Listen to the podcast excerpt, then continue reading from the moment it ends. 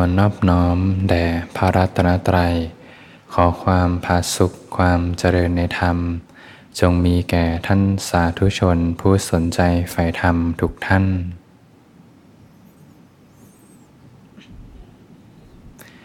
ก็เป็นธรรมะยามค่ำคืน ที่สวนธรรมะอารี วันนี้ก็ตรงกับวัน อังคารที่สอง มกราคม 2567นัดโยมบางท่านก็อาจจะเดินทางไปทำงานกัน ก็ถือโอกาส พักกายพักใจ ให้จิตใจได้พักทำงาน ไม่รู้ว่าวันแรกเจอเรื่องหนักๆเข้ามากระทบจิตใจมากน้อยแค่ไหน ก็ถือโอกาสสร้างเหตุใหม่ เปลี่ยนเหตุใหม่อาบน้ำอาบท่า เตรียมตัวฟังธรรมปฏิบัติธรรมร่วมกัน ถือโอกาสฝึกในรูปแบบร่วมกัน ให้จิตใจได้มีความเข้มแข็ง หนักแน่นมั่นคง เป็นการเปลี่ยนวิถีจิตใหม่ ในระหว่างวันปกติ เจอเรื่องกระทบมาก ๆ จิตใจอ่อนแอนะจิตใจอ่อนกำลังวันไหวไปกับสิ่งต่างๆ ที่เข้ามากระทบ พอเปลี่ยนเหตุใหม่ มีสติรู้สึกตัว ฝึกเดินจงกรมนั่งสมาธิในรูปแบบ ให้จิตใจได้สัมผัสความสงบ แม้เพียงสามนาที 5 นาที 7 นาทีเนี่ยก็คุ้มค่า ที่ฟุ้งๆทั้งวัน ขอสงบแม้เพียงหนึ่งนาทีเนี่ยจิตจะเปลี่ยนวิถีเลยแต่คุ้มค่ามากสงบแม้เพียงเล็กน้อย ก็เป็นเรื่องที่คุ้มค่า เขาจะเปลี่ยนทางเดินมาเลยตื่นขึ้นมาจากโลกของความคิดก่อนในเบื้องต้น รู้สึกตัวสบายๆ ด้วยใจที่อ่อนโยน ค่อยๆ จบไปเป็นทีละขณะ สิ่งที่ผ่านมาแล้วในวันนี้ก็เหมือนทุกอย่างก็หายไปหมดแล้ว มีแค่ปัจจุบันธรรม ค่อยๆ ตื่นขึ้นมาจากโลกของความคิด ไม่เผลอเพลินไปกับความคิด พอเพลิเพลินไปกับความคิด จะเริ่มก่อเรื่องราวขึ้นมา มีความเพลิดเพลิน มีนันทิ สักพักก็จะเกิดการผูกจิตติดกับอารมณ์ โดยอำนาจของความเพลิน เกิดสัญโยคะ เกิดพบขึ้นมา พบน้อยพบใหญ่ ก็ทุกทั้งนั้น เรื่องเล็กๆน้อยๆแค่ไหนก็ทุกไม่ต้องนึกถึงเรื่องใหญ่เลยนะแค่เรื่องเล็กๆน้อยๆก็ทุกได้ พอตื่นขึ้นมาจะสร้างนิสัยใหม่ สร้างความคุ้นชินใหม่ คุ้นชินที่จะรู้สึกตัว คุ้นชินที่จะตื่น ตื่นมากๆเข้าเวลาเจอเรื่องเล็กๆน้อยๆเนี่ยเขาก็ตื่นขึ้นมาไม่ไปใส่ใจ ความผิดก็เหมือนแค่ปรากฏการ์อยู่ห่างๆ ต้องสร้างความคุ้นชินใหม่ คุ้นชินกับนิสัยแห่งความตื่นรู้ ตื่นขึ้นมาจากเรื่องราวต่างๆ ออกมาจากเรื่องราวที่ค้างคาอยู่ในใจ หนักแค่ไหนก็ไม่ได้มีอะไร เป็นเพียงปรากฏการ์เท่านั้น ตื่นขึ้นมาก็สบายใจ ในเส้นทางแห่งการพ้นทุกข์เนี่ยก็ต้องอาศัยความอดทน หนักแค่ไหนก็ต้องทน อาศัยการอดทนอดกั้นขันติ อดทนที่จะไม่ทำตามกิเลสธรรมชาติของจิตก็จะไหลลงต่ำเสมอ แล้วก็อดทนฝึกฝืน มีสติสัมปชัญญะ ยังตัวขึ้นมา ใช้ตลอดเส้นทางเลยความอดทนอดกั้น อดทนกับทุกปรากฏการณ์ที่เข้ามาในชีวิต อดทนกับทุกเรื่องราว อดทนไว้ก่อนพออดทน ความเข้มแข็งจะมากขึ้น ความทุกข์ก็จะค่อยๆ ถอยห่างไป พอเจอเรื่องเดิมกระทบเข้ามาอีก จะเหมือนเป็นเรื่องเล็ก ถ้าใครรู้สึกไม่ไหวจริง ๆ ก็มองคนรอบข้างได้นะ บางทีเจอเรื่องกระทบมาก ๆ ตั้งสติไม่ได้ มองคนรอบข้าง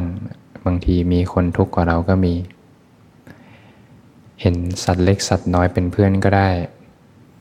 เห็นหมาเห็นแมวนะก็เป็นเพื่อนเกิดแก่เจ็บตายด้วยกันทั้งหมดทั้งสิ้น ใจก็มีความสุข ใจก็คลายได้ ไม่มีหมาไม่มีแมว มองจิ้งจกในห้องก็ได้นะโยม ไม่เจอใครก็เห็นมดเล็ก ๆ เนี่ย ก็ยังมีเพื่อนเหมือนกัน เพื่อนร่วมโลก เพื่อนร่วมเกิดแก่เจ็บตาย เดี๋ยวก็จากกันไป ความทุกข์ที่หนักแค่ไหนก็เล็กน้อย เล็กน้อย ตื่นขึ้นมา มีสติสัมปชัญญะนะก็ค่อยๆรู้เนื้อรู้ตัวขึ้นมาได้ พอเริ่มมีกำลังใจ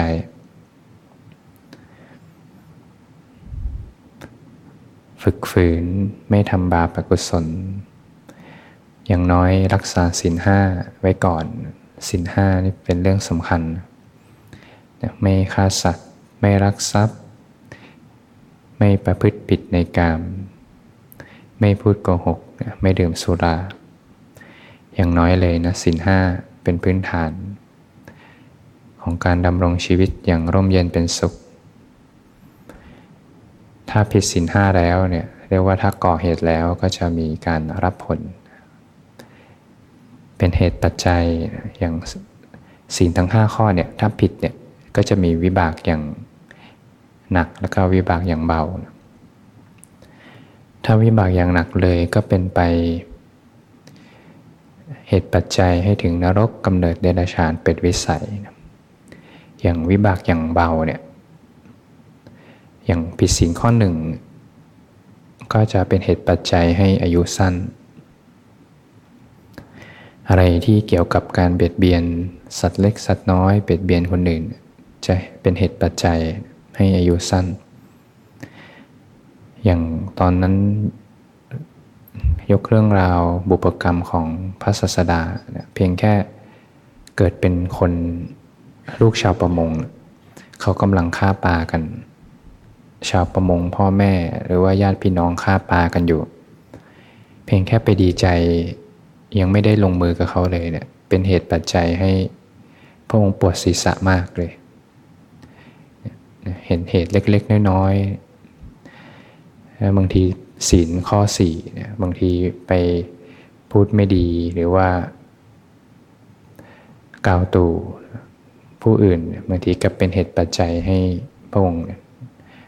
ทุกทรมานในนรกเลยนะยาวนานก็มีนะบางทีไปกล่าวตู่ภาษาวกหรือว่าไปกล่าวตู่พระประเจกพระพุทธเจ้าพระองค์หนึ่ง อย่างถ้าวิบากอย่างเบาเนี่ย เรียกว่าอย่างเบานะของส่วนของการ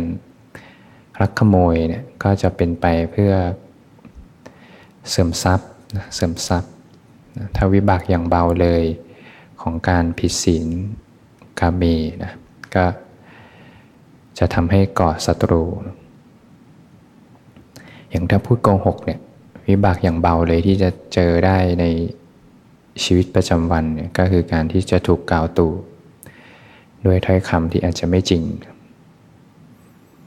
อย่างถ้าเราพูดเพ้อเจ้อเนี่ยพูดเพ้อเจ้อก็เรียกว่าจะเป็นเหตุปัจจัยให้ไม่มีคนเชื่อถือในคำพูดนะถ้าพูดส่อเสียด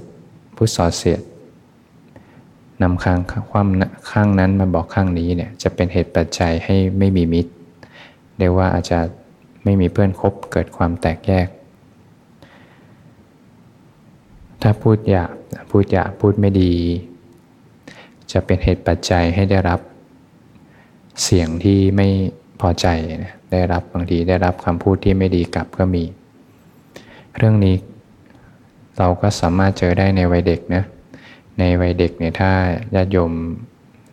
ตอนสนุกซุกซนเนี่ยบางทีพูดโกหกกับเพื่อน เพื่อนเพื่อนก็โกหกเรากลับบางทีเรา ไปใส่ร้ายคนอื่น คนอื่นก็ใส่ร้ายกลับ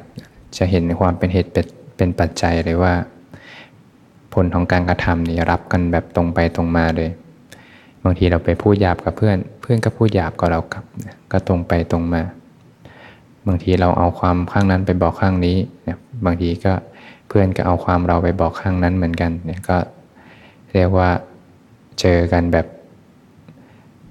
ประสบการณ์ตรงนะประสบการณ์ตรง อย่างข้อสุราเนี่ยก็ เป็นไปให้เสื่อมสติปัญญานะอาจจะทำให้เป็นบ้าได้นะเป็นวิบากอย่างเบาที่จะเกิดขึ้นวิบากก็คือผลของของการกระทำเป็นเรื่องของเหตุปัจจัย อย่างน้อยเราก็รักษาศีลห้าไว้ มีสติสัมปชัญญะระหว่างวันให้มาก ๆสำรวมอินทรีย์ ให้ใจได้คุ้นชินกับความสงบไว้ เซนเซอร์ก็จะทำงานนะโยมนะเหมือนถ้าเราไม่มีความสงบหล่อเลี้ยงเลยเนี่ย บางทีเจอเรื่องหนักๆเข้ามากระทบเนี่ย เหมือนขึ้นความถี่ที่ยังสั่นไหวอยู่ พอไปเจอเรื่องหนักๆเข้ามากระทบเนี่ยก็จะ บางทีก็โกรธได้ง่าย บางทีก็ร้อนขึ้นมาได้ง่าย การทำกรรมฐานในรูปแบบสำคัญมากเลยนะสำหรับญาติโยมคารวะอย่างน้อยแหละ ถ้าทำงานมาทั้งวันเนี่ยอาศัยช่วงเวลาก่อนนอนก็ได้นะถ้ามีเวลาช่วงค่ำก็ฝึกด้วยกันก็ได้สำคัญมากเลยความสงบจะเปลี่ยนวิธีจิตนะอยู่กับความสงบไว้มาก ๆ เนี่ย เวลาเจอเรื่อง ร้อนๆแม้เพียงเล็กน้อยเนี่ยเซนเซอร์จะทำงาน จะแยกออกว่าอันนี้คือความทุกข์ จะแยกออกว่าอันนี้คืออกุศล แต่ถ้าใจไม่สงบเลยบางทีกลายเป็นอกุศลไปเลยนะ เป็นหนึ่งเดียวกับอกุศลไปเลย บางทีเผลอทำอกุศลก็ยังไม่รู้ตัวเลยก็มี บางทีมารู้ตัวอีกทีตอนผลของการกระทำให้ผล ร้อนอกร้อนใจภายหลังขึ้นมา ในสมัยพุทธกาลก็จะมีเรื่องราว อยู่ว่า มีเศรษฐีครอบครัวหนึ่งเนี่ยช่วงกลางคืนก็ถูกโจรมาป้นโจรก็ย่องขึ้นบ้านตอนกลางคืน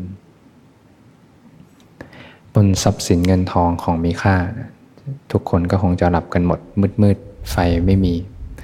ก็เตรียมโจรก็ย่องขึ้นไป แล้วก็ เป็นกลุ่มโจร เอาทรัพย์สินเงินทองเนี่ยก็ห่อสมบัติใส่ถุงแล้วก็หนีออกมาช่วงกลางดึก พอออกมาจากบ้านเศรษฐีเนี่ยก็ออกมาให้ไกลที่สุดเนี่ยหนีหลบหนีเนเข้าไปที่ ทุ่งนาที่หนึ่งพอดีเนี่ยเดินห่างมาไกลแล้วนะเรียกว่ารู้แล้วว่าปลอดภัยแล้ว ตามไม่ทัน ก็แบ่งทรัพย์กัน แบ่งทรัพย์กัน ช่วงนั้นอาจจะเป็นช่วงเวลาที่มืดๆเนี่ยก็แบ่งทรัพย์กัน จับแบ่งกัน แบ่งทรัพย์สินกัน มืดมืดไฟไม่มีก็บังเอิญว่ามีคนหนึ่งเขาทำถุงถุงทรัพย์เนี่ยหล่นไว้ที่ทุ่งนา หลังจากนั้น โจรทั้งหลายก็แยกย้ายกันกลับไป พระศาสดาท่าน ตรวจด้วยไข่พยานว่าเนี่ยจะมีเรื่องเนี่ยเกิดขึ้นกับชาวนาคนหนึ่ง ที่เป็นเจ้าของพื้นนาแห่งนี้ แล้วก็จะมีเหตุปัจจัยให้เขาได้มีโอกาสฟังธรรม แล้วก็บรรลุธรรม บรรลุโสดาปฏิผล พระองค์ก็ต้องไปเป็นพยานกับเรื่องนี้ จะมีเหตุเกิดขึ้น ก็ได้ตัดสินใจที่จะเสด็จเดินทางไปพร้อมกับพระอนุนไปที่ทุ่งนา ที่ที่มีเหตุปัจจัยที่มีถุงทรัพย์เนี่ยหล่นอยู่ ชาวนาพอวันรุ่งขึ้นก็ตื่นเช้ามาทำนาไถนาเป็นปกติ พระนนท์กับพระศาสดาก็เสด็จเดินทางไปที่ทุ่งนาแห่งนี้พอดี ก็ได้ไปเจอชาวนา ชาวนาเห็นพระศาสดาก็เข้ามากราบ แต่ก็ยังไม่ได้มีการพูดคุยสนทนาธรรมอะไรกันมากนะชาวนากราบเสร็จก็จะไปทำนาต่อ ไปทำนาต่อ พระองค์ก็ตัดกับพระอนุนว่า อนุนเธอเห็นอสรพิษนั่นไหม พระอนุนก็ตอบว่าเห็นพระเจ้าข้าอสรพิษ ชาวนาเริ่มเอะใจละตื่นขึ้นมาแล้วเอาเอ๊ะทำไมอยู่ๆพระพุทธเจ้าพูดแบบนี้ ที่ของเรามีงูหรือเปล่า เดี๋ยวงูจะมากัดเราแล้วก็เข้าไปดู พอ พระศาสดาท่านตัดกับพระนนเสร็จท่านก็หลีกไปก็จากไป ชาวนาได้ยินว่ามีงูเนี่ยก็หาไม้มาแล้วก็จะไปตีงู กลัวว่าเดี๋ยวจะมากัดทำร้าย ก็ไปเห็นถุง ถุงทรัพย์นั้น ก็เลยนึกว่าสงสัยพระพุทธเจ้าท่านชี้ขุมทรัพย์ให้เราแน่เลย ทีนี้ก็ แกะถุงทรัพย์แล้วก็นำทรัพย์เนี่ยกลับบ้าน แล้วก็กบ เรียกว่าทำลายหลักฐานเรียกว่าเอาถุงทรัพย์กบดินไว้ แล้วก็กลับบ้านไป พร้อมกับทรัพย์ ทีนี้ ส่วนของบ้านเศรษฐีเนี่ยก็ออกตามล่าเลยนะตามหา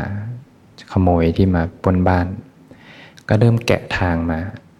แกะทางมาจนเจอที่ชาวนา แล้วก็มาเจอจุดที่โจรเขาเคย แบ่งทรัพย์กันไว้ในตอนกลางคืน แล้วก็ค่อยๆแกะรอยไปเนี่ยจนเจอถุงที่ชาวนาเนี่ยกบไว้ รู้เลยว่าเนี่ยชาวนาเนี่ยปนแน่นอนปนทรัพย์เขา ก็ตามไปถึงบ้านเลย ทีนี้ก็เป็นเรื่องกันเลยก็จับกลุ่มชาวนาแล้วก็เรียกว่าทำโทษลงโทษชาวนา เรื่องก็ไปถึงราชบุรุษทั้งหลาย ก็เข้ามาจับกลุ่มชาวนา แล้วก็เรื่องก็ไปถึงพระราชา โทษหนักก็ต้องโทษประหารชีวิตนะเรียกว่าถูกลงโทษ ถูกแท้ทั้งหลายเคี่ยนตี แล้วก็ถูกจะเข้าเครื่องประหารด้วยอาวุธทั้งหลายหอกดาบต่างๆ ชาวนาก็พูดอยู่คำเดียวนะ นึกถึงคำพระสัสดา พูดถึงว่าอานนท์เห็นอสรพิษนั่นไหม เห็นพระเจ้าข้าอสรพิษก็พูดอยู่แบบนี้ทำให้ราชบุรุษเอะใจว่าทำไมอยู่ๆชาวนานะพูดถึงพระสัสดากับพระอานนท์ต้องมีเหตุอะไรบางอย่างแน่เลย ชาวนาก็เลยขอพบพระราชา ขอพบพระราชา ราชบุรุษก็ ให้โอกาสได้พบพระราชา ชาวนาก็บอกว่าเนี่ยก็มีพยานอยู่พยานก็คือ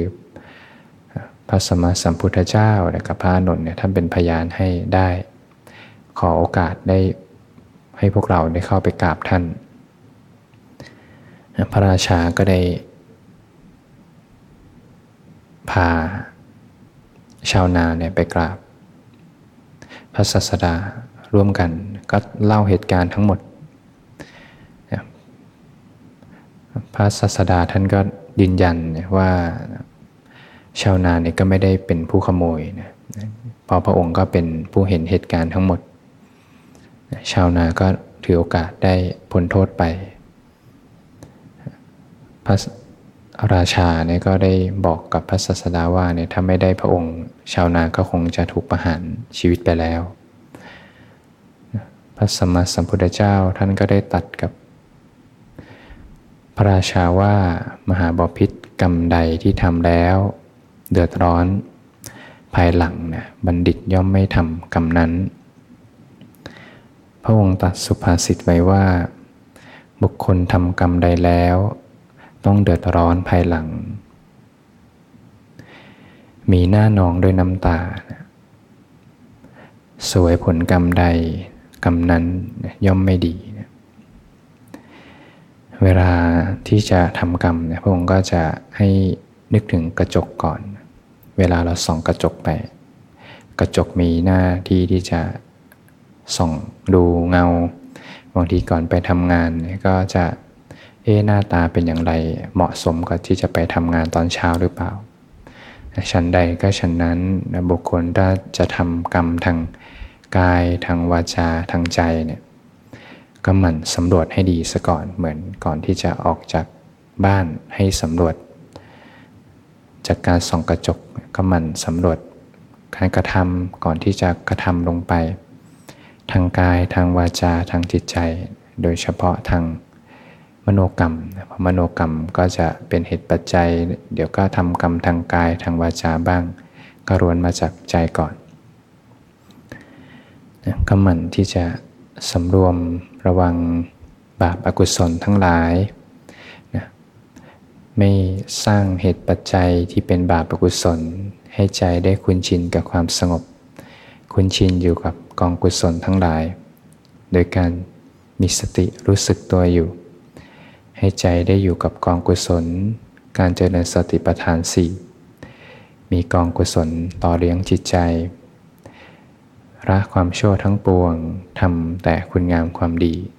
เนี่ยแค่สองข้อนี้จิตจะถูกยกระดับขึ้นมามากเลย ความทุกข์ในชีวิตจะหายไปมากเลยนะโยมทำจิตใจให้บริสุทธิ์ด้วยปัญญา